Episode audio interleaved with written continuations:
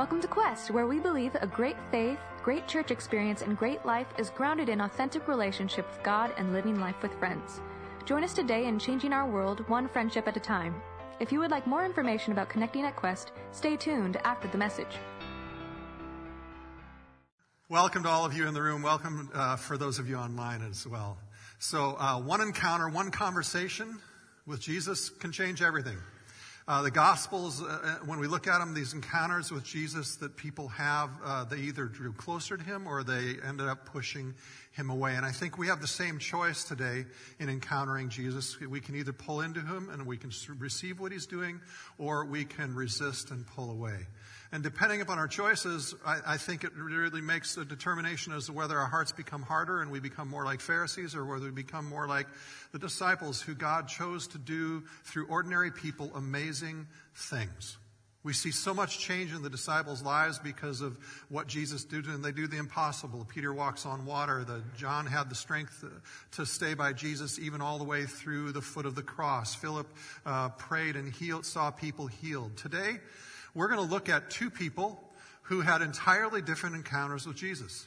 Jesus' encounters had this way of shattering expectations and ideas about who God really is and, and how he wants to relate to us. And and uh, he rarely did what we, we ex- what we would expect him to do in a lot of these encounters. His encounters with individuals were not even necessarily long explanations of truth, lectures, very seldom. Many of them were not even always marked with a supernatural miracle. Yet every encounter Jesus had, as you read through the Gospels, is just as unique as the individual that he's talking to. So as we continue our one big story today, where we've been spending this entire year going cover to cover in the Bible, we're currently in the process of exploring Jesus' ministry. Last week we talked about what it means when Jesus says, don't judge. The most quoted and most misused uh, statement of Jesus uh, by our culture in, in the Bible, period. Uh, he doesn't mean don't talk about things are right or wrong. He means don't condemn one another. He actually means in a heart of love, we speak truth, but we present it in a way that is so winsome and so strong that it draws people to Him and to us in a way that they can hear it. And Jesus is such an expert at speaking in this way to people. We see it in two back to back stories in the Gospel of John. Very different people with uniquely different transformations that God wants to take place in a life two examples which give us an understanding of how Jesus is pursuing us today.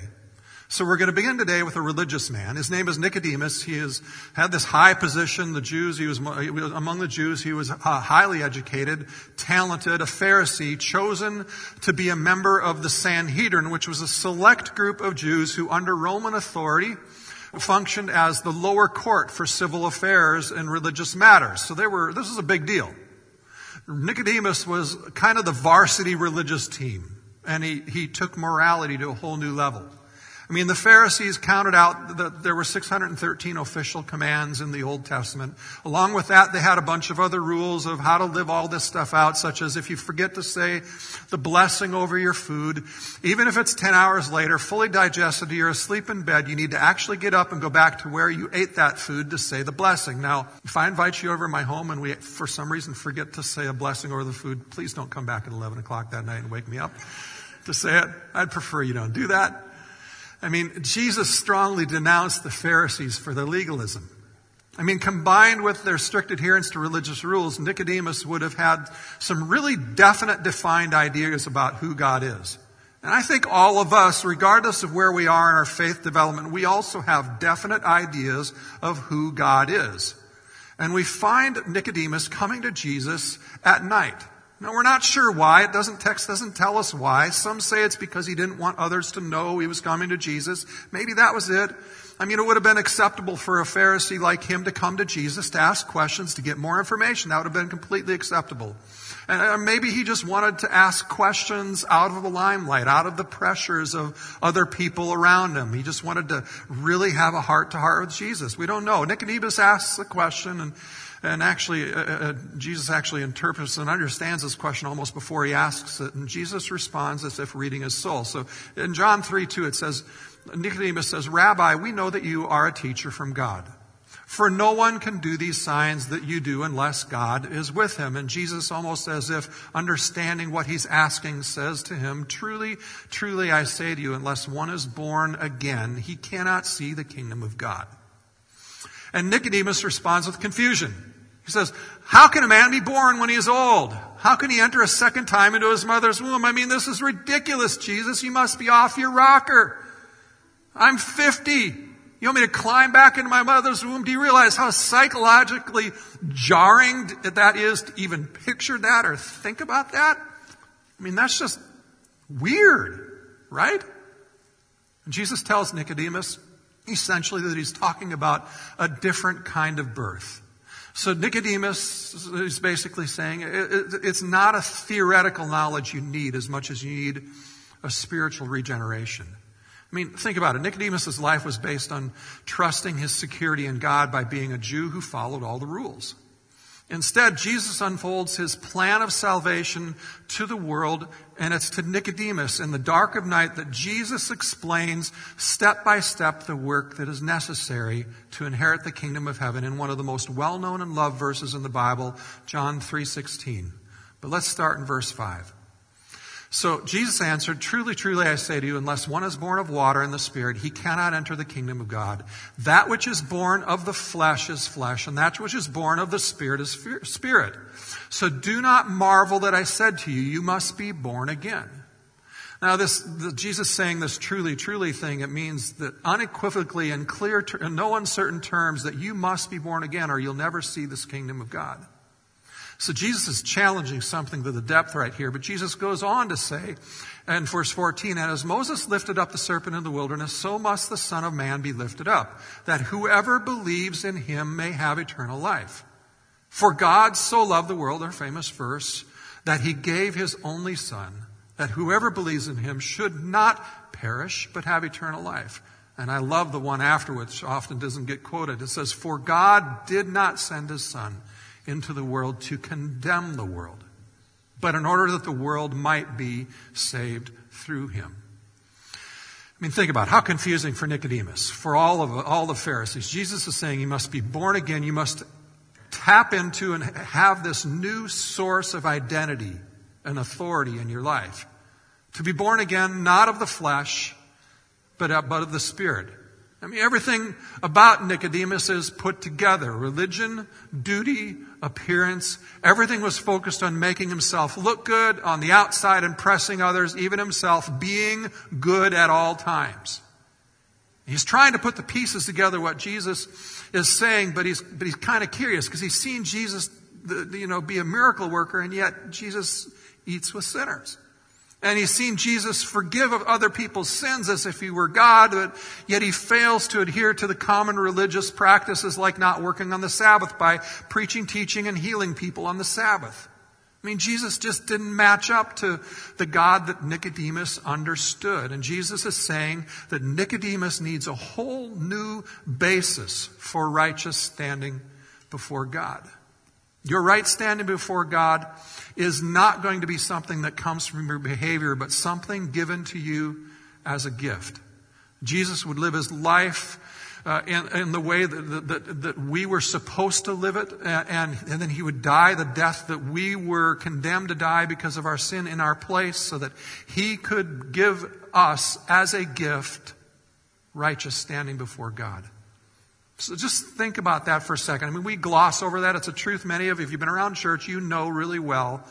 But let's say you owe $40 million and you're just making, you know, $100 monthly payments on that debt and you know you're never going to pay it off. You know you're never going to have that much money. You owe a debt that you can never pay. But then all of a sudden, for some reason, Bill Gates writes you one day and he says, my bank account's your bank account. Everything he has is now yours and now your debt's gone and you have money to spare. That's the concept that Jesus paid your debt if you accept it. Nicodemus was wanting Jesus to tell him, What must I do to be saved? What is the missing ingredient? Help me to know how to put more money into my account so I can pay the debt. And Jesus was telling him, You need a whole new way of thinking. He's saying, I will be the one to do for you and for everyone, but you cannot do for yourselves It's a gift. To receive the gift, you have to die to your old way of righteousness, the way you try to become right based on your own works, and you need to be born again into a new one based upon faith in Jesus. I mean, that's a difficult transition for for most people because most people have their lives pretty well put together. They're pretty successful and they think, well, I live a pretty good life and I'm better than others and I don't need someone to help me. I can do it on my own. I can make it happen. I can get to heaven. And we tend to rely on ourselves really easy. Or for others of us, even in our success sometimes, and maybe this is what Nicodemus was feeling too at that point, maybe Nicodemus has been so focused on numbing himself through controlling his behaviors, staying busy, following the rules, being successful, being good, that he's afraid of being left alone with his own thoughts because he doesn't want to face his own shortcomings. Asking himself, what would I be without my accomplishments? Isn't it easy to do that? Just because some so numb because we can't face quietness. We can't face those failures that each and every one of us know we have in our lives.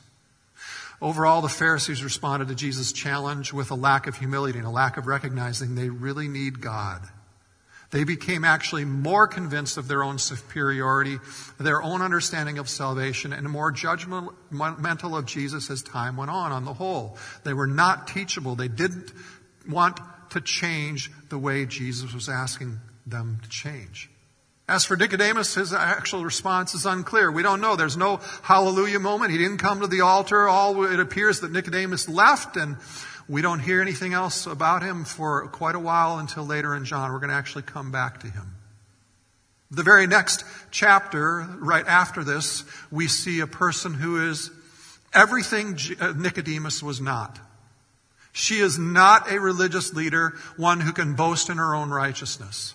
And it's in this encounter that Jesus makes good on the declaration that God so loved the world, all the world. This is one of my favorite encounters in all of the Bible with Jesus and people. Right after Jesus encounters Nicodemus, he takes this journey through Samaria. Remember? If you've been around the church at all, and if you haven't, uh, understand this. The Samaritans were a small, hated community of people. They were hated by the, the Jews going back about a thousand years when Israel divided into two kingdoms. They eventually claimed that the Jewish temple was corrupt and started to establish their new places of worship. They rejected all the writings of the prophets and the Jewish tradition, only accepting the five books Moses wrote, and then eventually, through a number of circumstances, started to intermarry with pagan cultures around them and adopt pagan gods and put that right alongside their own Torah idea, and they become this kind of strange, weird cult. And Jesus was also, uh, the, uh, Samaria was also at the, at the time of Jesus a refuge for outlaws as well. There was so much hatred between the Samaritan and the Jew that if you were trying to get from Jerusalem to the northern part of Israel, rather than going through Samaria, Jews would typically add six days to the journey to avoid going through Samaria to get there. And they did it for two reasons. Number one, they were afraid of violence, possibly being beaten up or killed or robbed. And second, they would feel defiled in a sense going through because they felt it was such an evil people and evil territory. Yet we see Jesus purposely choosing to go through Samaria on his way to Galilee. And this is what makes this encounter even more shocking. We once again see Jesus speak straight to the soul of this woman that he's going to interact with and to our soul as well. Let's read it in John 4. So he came to the town of Samaria called Sychar, near the field of Jacob that had been given to, to this son Joseph. Jacob's well was there, so Jesus, wearied as he was from the journey, was sitting beside the well. It was about the sixth hour.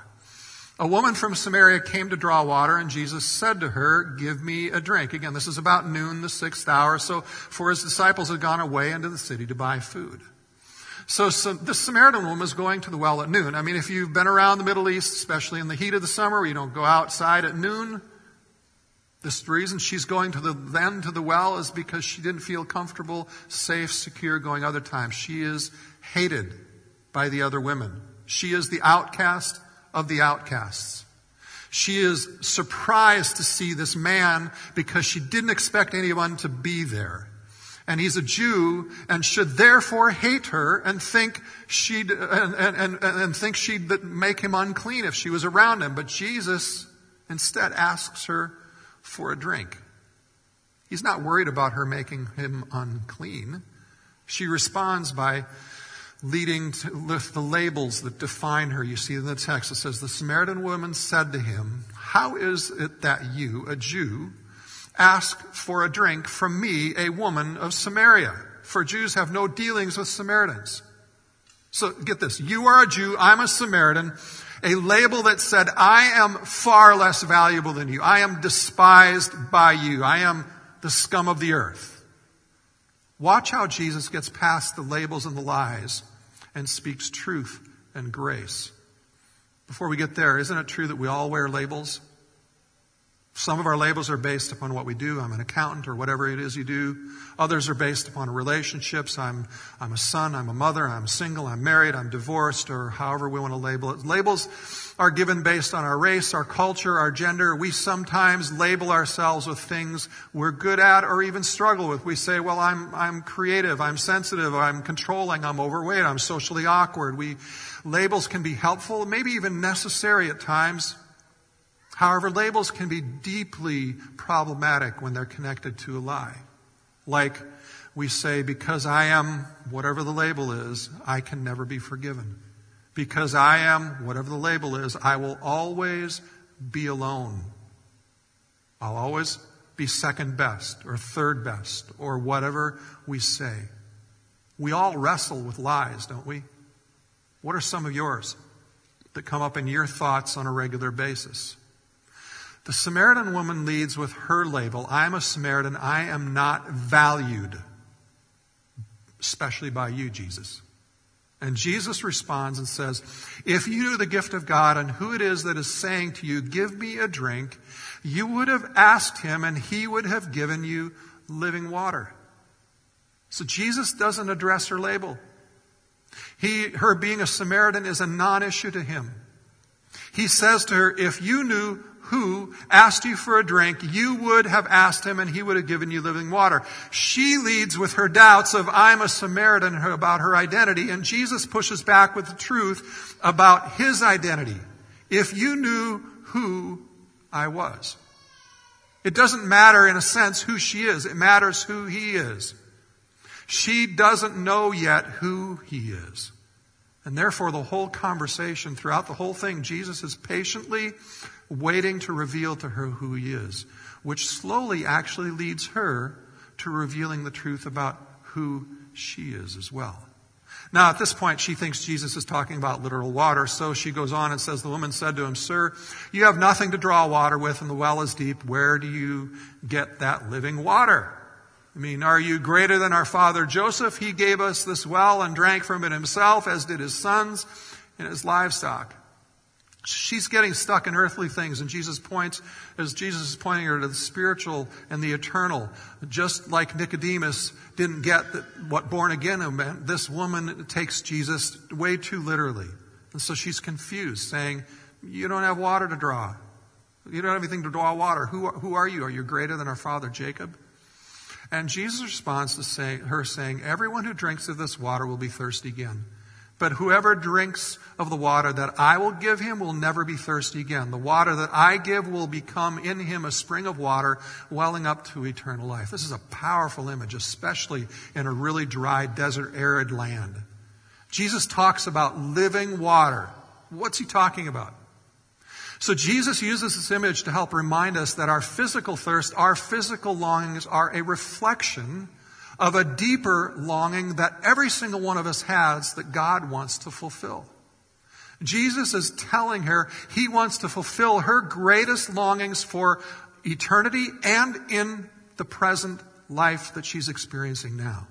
Jesus wants to fill her life now with water that satisfies, a well that is plentiful, that spills over and runs over. She's never heard of living water. She doesn't know to look for it or hope for it. And the woman said to him, Sir, give me this water so that I will not be thirsty or have to come here to draw water again. She's receptive to Jesus. She presses into what's, uh, so Jesus chooses to press into what's really holding her back. He goes right to the heart of her need, all of the greatest, the greatest source of her hopelessness, her guilt, and her shame. And Jesus said to her, Go call your husband and come here. And the woman answered, I have no husband. And Jesus said to her, You're right in saying, I have no husband, for you have had five husbands, and the one you are now with is not your husband. What you've said is true. Boom. The woman said to him, Sir, I perceive that you are a prophet. Jesus takes truth in this moment, he wraps it with such grace. He led her to a place where she can be honest about herself, about her sin and her need for him. Jesus doesn't attack her. He doesn't go in with both barrels blazing. He gives her a chance to be, to be honest and say, go call your husband. He lets her reveal the truth to him. I have no husband.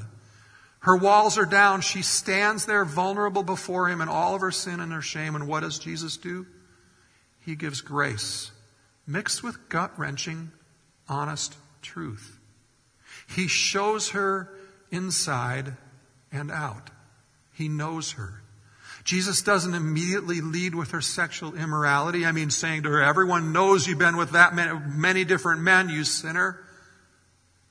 Jesus doesn't allow uh, doesn't, doesn't either blow off her sin as if he doesn't want to offend her or doesn't want the awkwardness of a difficult conversation. She sees that Jesus is a prophet. He revealed supernatural knowledge. She gets that. And then she seems to kind of change the conversation. Perhaps maybe it's uncomfortable. She wants to dodge the issue. And Jesus doesn't even, he just kind of goes with the flow. He continues to draw her into a deeper understanding of who he is.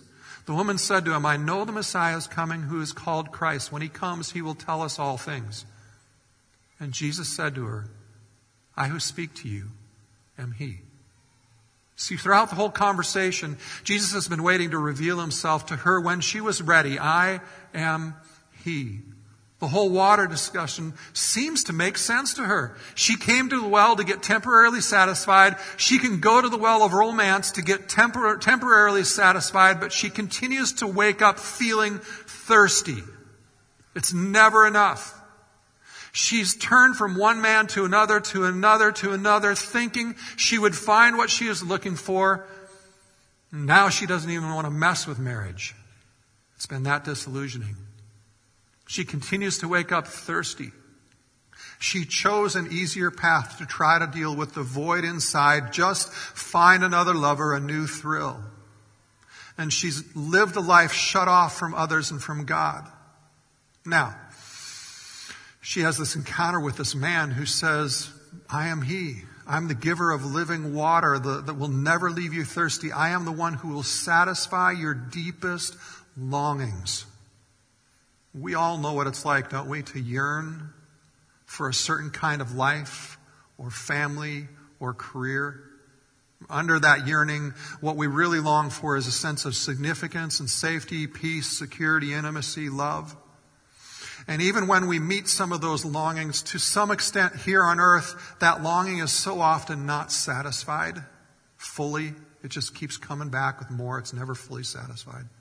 I love what C.S. Lewis says about this. He says, we're half-hearted creatures, fooling around with drink and sex and ambition while infinite joy is offered us. Like an ignorant child who wants to go on making mud pies in the slum because he cannot imagine what it is meant by the offer of a holiday at the sea.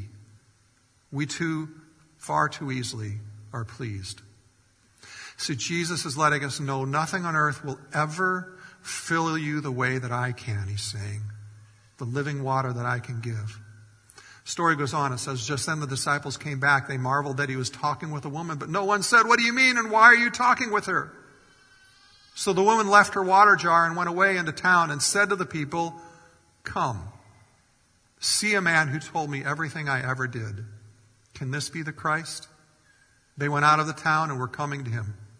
So this woman who a few hours ago was trying to avoid people is now gathering as many people as she can find. I mean, what a dramatic change in a matter of an hour.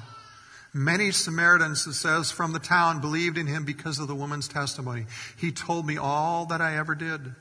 So when the Samaritans came to him, they asked him to stay with them, and he stayed for two days. And many more believed because of his word. And they said to the woman, It is no longer because of what you said that we believe, for we have heard ourselves. We have now had our own encounter with God, and we know that this is indeed the Savior of the world. I got to tell you, God wants to have that kind of encounter with every single person, that you will come to the place of knowing God yourself that way. See, in this instance, Jesus saw past her labels and her lie, lies that she was telling herself. He spoke truth to her heart with grace, a truth that God saw her and that she was wanted, even in the midst of her sin. I mean, one person one encounter.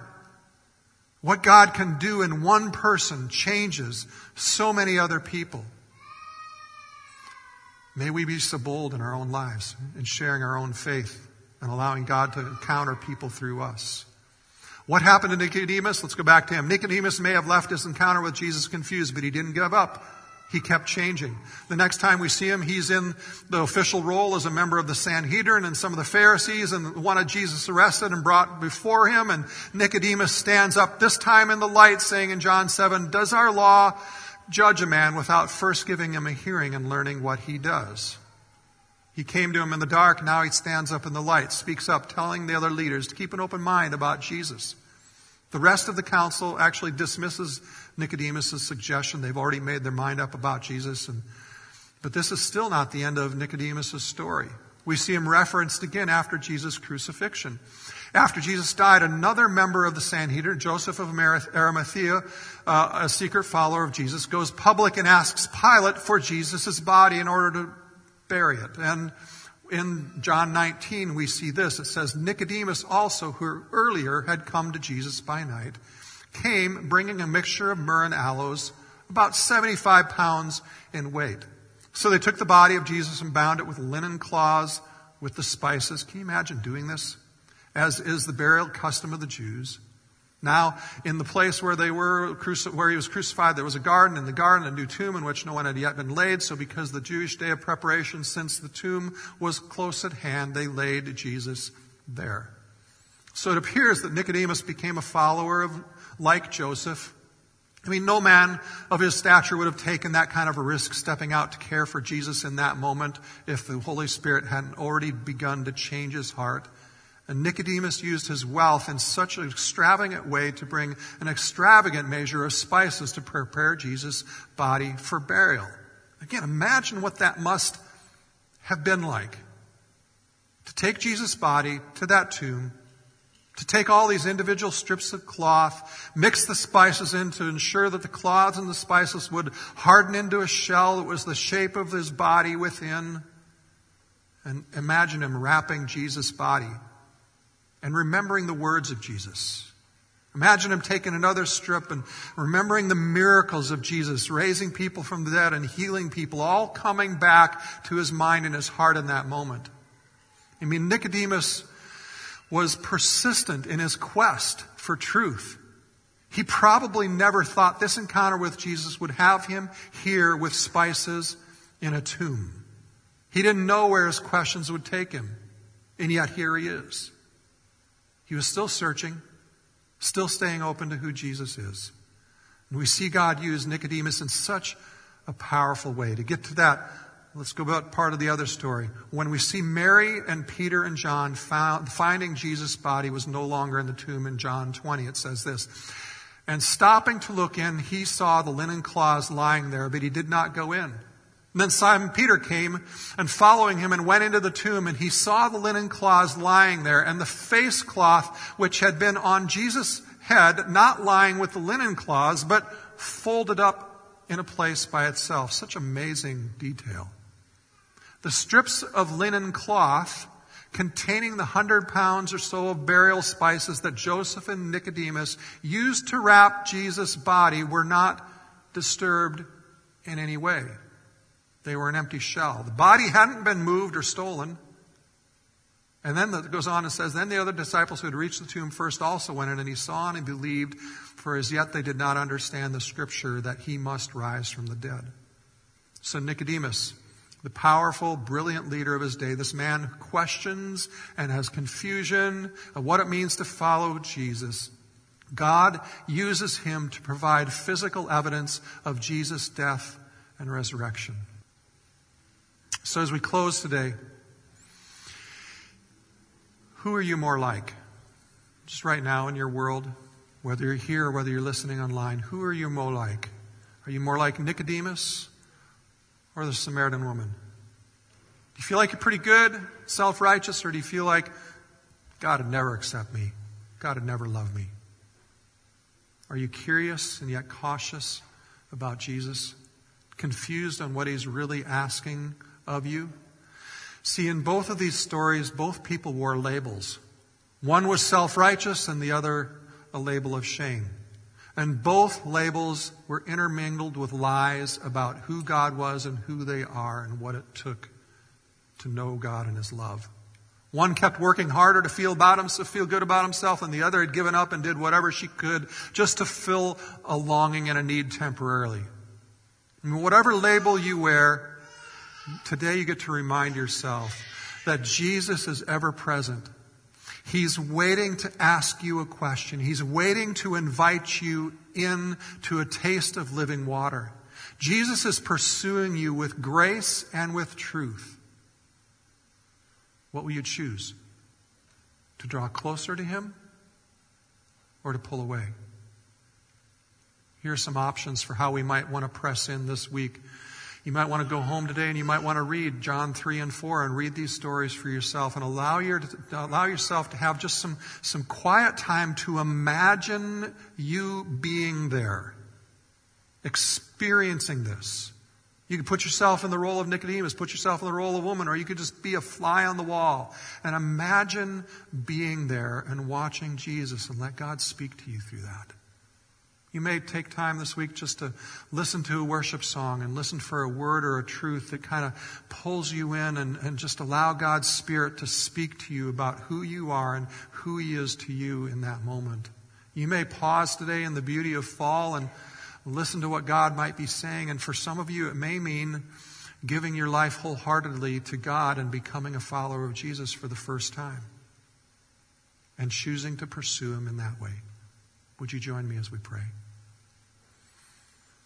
Holy Spirit, I just ask that you would come even more powerfully into this room and in whatever room people are sitting in listening to us online, Lord. We've just spent time, God, talking about how you want to encounter us. And Lord, so I just believe that you want to encounter every single person listening today in a fresh way. That they would hear you speaking both truth and grace and mercy. That each and every one of us would know how much you love us, how much you're pursuing us, what good you have planned for us. So, Holy Spirit, just come into this space. We welcome you.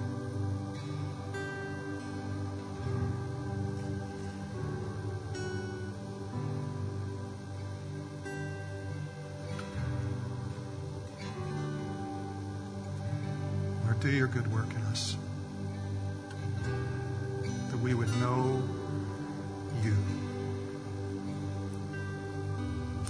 As we turn our hearts to worship, whatever God has been stirring in your heart or your mind, if there are any lies that have come to your mind that you struggle with, you tell yourself, I just want you to throw them out with words of worship before God and let His Spirit come and encounter you in this moment.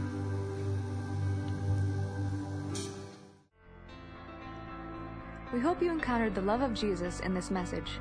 If you'd like to be a part of the ministry God is doing through Quest, whether in person or online, go to questvineyard.org for more information. If you want to worship God by supporting Quest financially, go to questvineyard.org/give.